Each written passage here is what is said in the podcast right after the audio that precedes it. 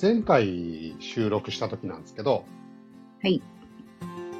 どんなテーマだったかって覚えてますイルカ。ああ、イルカやりましたね。4本足のイルカね。四本足のイうルん。カ。はるかちゃんね。はるか。前回ね、はい。暦の話をしたんですよ。西暦、ユリウス。うんユリウス、そうそうそう。はい。ユリウス歴。ユリウス暦とグレゴリオ暦。で、で、カイザあそうそうですね。ー、バウザーと、みたいな話。そうです、そうです。ユリウスってのはユリアス・シーザーの話で、彼が帝王切開で生まれたから、帝王切開のことをカイザーという。あの、ハサミのシーザーではない。あ、あれはね、なんか違うみたいですね。大昔からユリウス暦っていうのを使ってたんだけど、はいだんだんカレンダーと季節がずれてきちゃって、1582年、これ本能寺の変の年なんですけど、はいこの10月4日にローマ教皇のグレゴリウス13世、カレンダー、ここで一旦ずれを解消しちゃおうということで、うん10月4日の次を10月15日にしたんですね。でそこで一気に10日以上ずれてたのを解消して、1年を365日、4年に1回366日っていうルールがあるんだけど、うんこれをもうちょっと細かくルールを決めて、ずれないように調整したんですね。それをグレゴリオ暦というふうに呼ばれていて、今もこのグレゴリオ暦が使われているということなんですよ。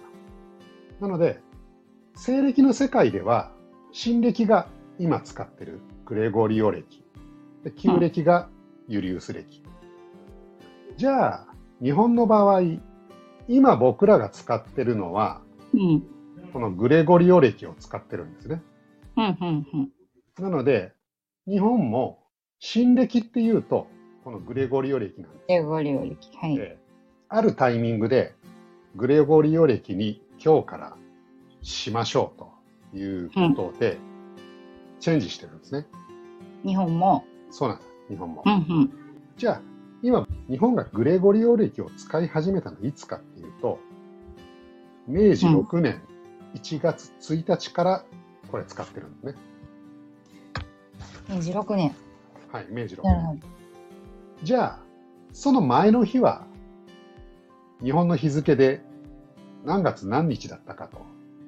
普通だったら12月31日ですよね。えっ、と、グレゴリオ歴であれば。あればね。そうそうそう。うんうんでもわざわざこんな言い方してるから、ちょっと違うんだろうなとうん。いうことで、で日本はこの明治6年1月1日より前の日までは、うん。店舗歴っていう暦を使ってたんですよ。う天ん。に保つで天保暦。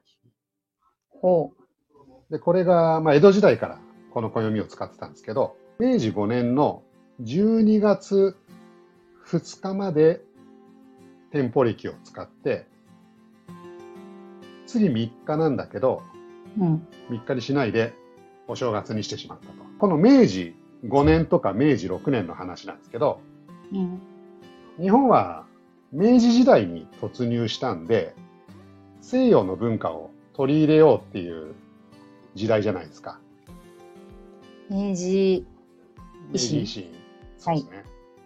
で、まあ、暦はね、どっかのタイミングで、やっぱり西洋に合わせてチェンジしなきゃいけないなと思っていたんですけど、うんまあ、やっぱりタイミングって見るじゃないですか。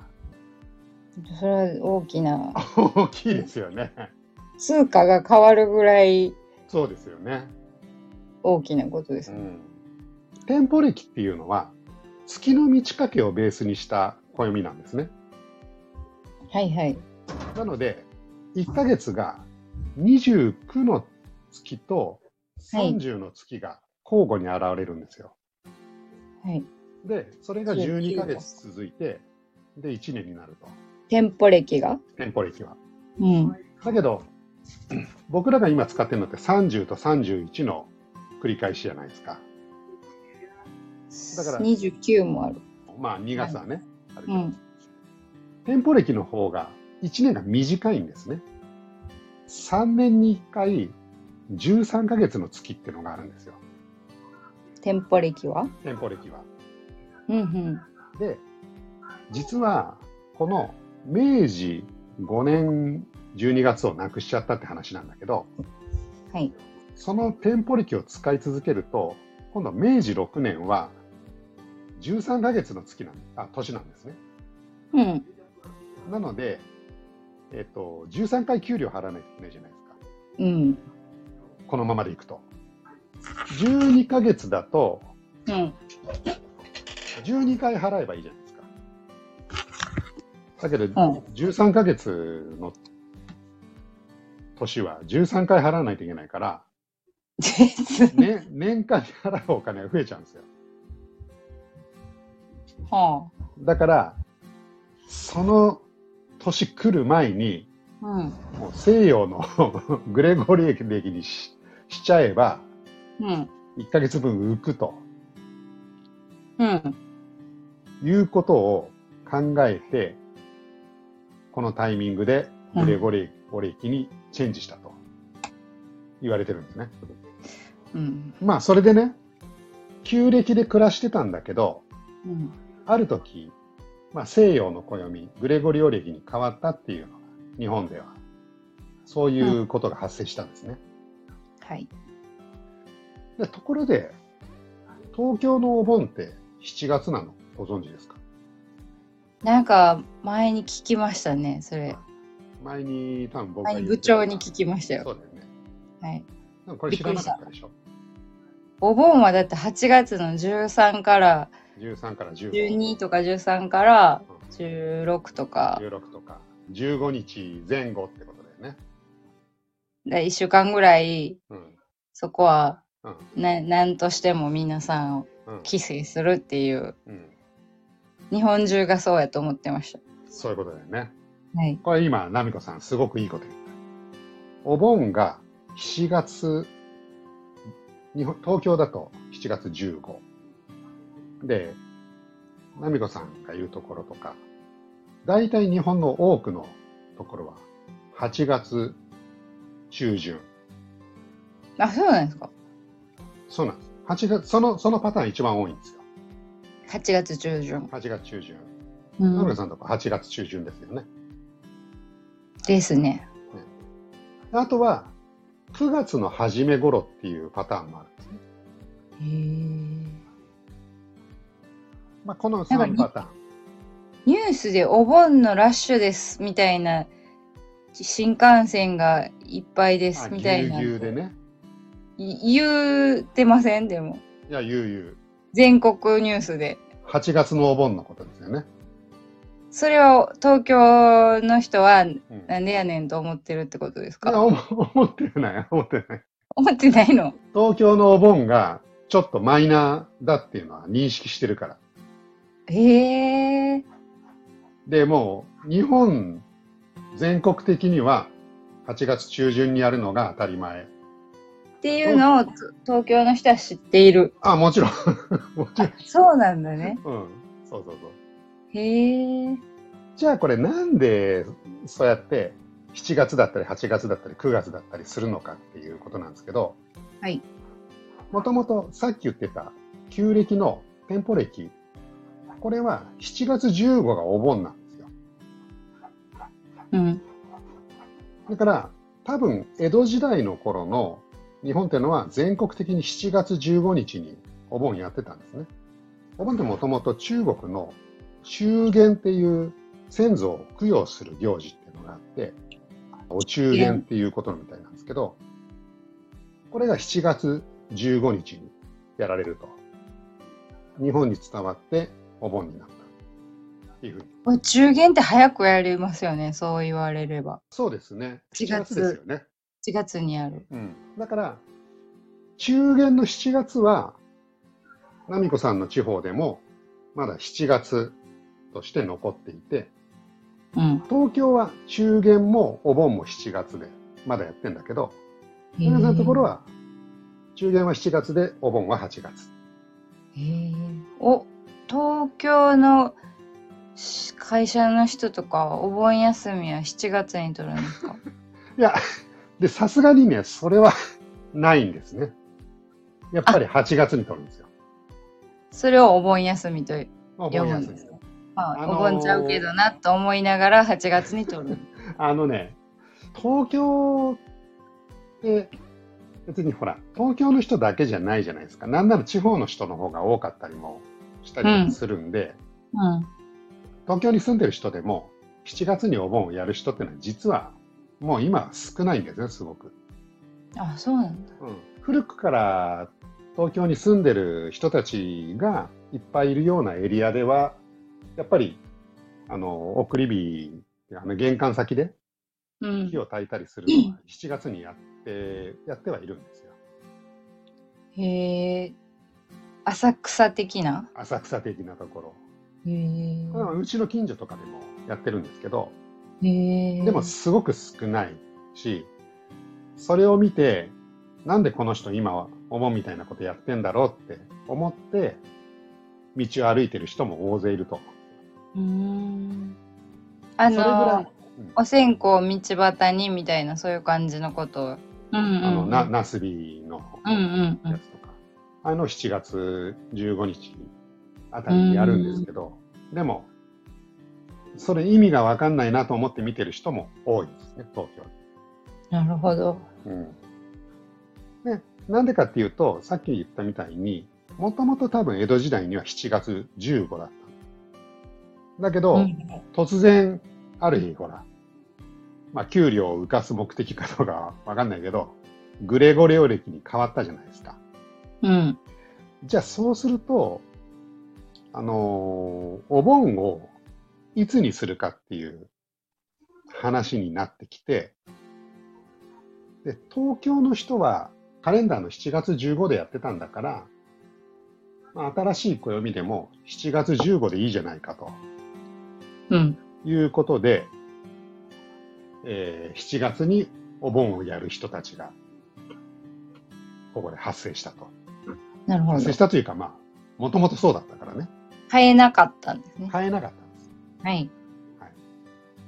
だけど、地方の人はどうしたかっていうと、いや、7月15日、数字で合わせるのはいいんだけど、うん。でも、もともと旧暦でやってた7月15日の季節うんうんうん、まあグレゴリオ歴の7月15じゃないよね。あっていう考え方あるじゃないですか。私はそっち派ですね。 季節さ、季節感を取る派。多分日本全国、多くの人はそう考えたんだと思うんですよ。うん。うん、じゃあ、どうするかっていうと、旧暦の7月15日は、今の暦の何月何日なんですかっていうことを考えるとするじゃないですか。はい。そうすると、大体8月後半から9月の初旬なんですね。これ、年によって違うんですよ。はいはい違うけど、大体その辺のレンジになると。うんいうことで、さっき言ったみたいに、8月15日のパターンも、9月初旬のパターンも、これに当てはまってくるんですね。うんうんうん。だから、東京門みたいに数字にこだわるんじゃなくて、ら。うん。季節感を大事にするっていう考え方の人たちは、うん。 8月の15日をお盆としたり、9月の頭をお盆としてるなるほどね。うん東京の人は数字を大事にしたわけですね。と。そうね。多分あれなんだろうね。政府がグレゴリオ歴ですっていうふうにやっちゃったかでも別にお盆とかはら、、うん、その、なんていうの、その日が休日とかいう、そういう部類のものではないから、そうですね。誰がお好きにどうぞっていう感じだったんですね。そうそうそいつやろうがお好きにどうぞって感じだったんですね。う。ナミコさんが言ったみたいに、うんお盆ってさ、ご先祖様を供養するとかそういったうんこともあるけど、親戚があって、うんうん。一週間ぐらいみんなでね、こう楽しく過ごすっていう、そういう時期でもあったりするわけじゃないですか。盆と正月って言いますも本ん当ね。正月です そうですそうすると、7月15日よりも、8月15の方が集まりやすいじゃないですか。夏休みだし。その明治6年から夏休みってあったんですかいや、あの、明治6年の頃は、うん。まだね、そんなにはっきり決まってなかったと思うんですよ。ああ、なるほど。後々ね。だんだん、なるほど。お盆って別に確かに会社によってもお盆休み違いますもんね。そうですね好き。なようにしてはりまそすうそうもんね。ただ全体的には、やっぱりみんながね、詰まりやすいっていうことで、うんうん。 8月の真ん中ぐらい、だんだん増えてきたんだろうなと。あのー最後ちょっと歴史の話なんですけど、はい。さっきグレゴリオ歴、これ決まったの1582年、本能寺の変が起きたって言ったんですけど、旧暦っていうのは、月の満ち欠けがベースになってるじゃないですか。はい、何何を言ってるかっていうと、1月、2月、3月ってどの月でもいいんですけど、1, 例えば1月1日は新月なんですね。はい。で、3日は三日、み三日月。三日月。で、15日が満月。うんで、また月末になると月がなくなる。うんうん。その繰り返しなんですよ。うんで、本能寺の変って、この1582年の6月1日の深夜に起きてるんですね。うんうん。ってことは、月は出てない。新月はないってこと。あ、そうです。はいはいはい。ってことは月が出てないじゃないですか、確実に。うん。まあ、雨だとしても晴れてたとしても。うん。これ何を意味するかというと、月明かりのない真っ暗な夜だったんで、明智光秀は、あのこの日じゃないと、本能寺の変を起こせなかった可能性がある、ね。例えばこれがたまたま6月15日とかだったとして、うん。すごく天気がいい日だったら、あんなに何千人も連れて、やっぱ本能寺まで行ってたら、さすがにいろんな人に見られちゃって、できなかったんじゃない本能寺の変というのはそういう奇襲攻撃みたいなのをしたんですかあそうです。あの、明智光秀が織田信長が殺された。うんうんうんうん。で分からんように言ったやつなんですねそれは。なるほど。で暗闇が欲しかった。そう。1日じゃないといけなかったっていうことが、この暦からもわかる。なるほど。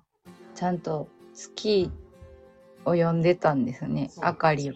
そうなるほど。はい、だから、これはね、そういう6月1日だから行けるよって言った人がいたかもしれ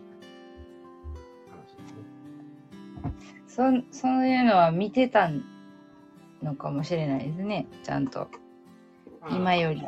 電気ないし。そうですね。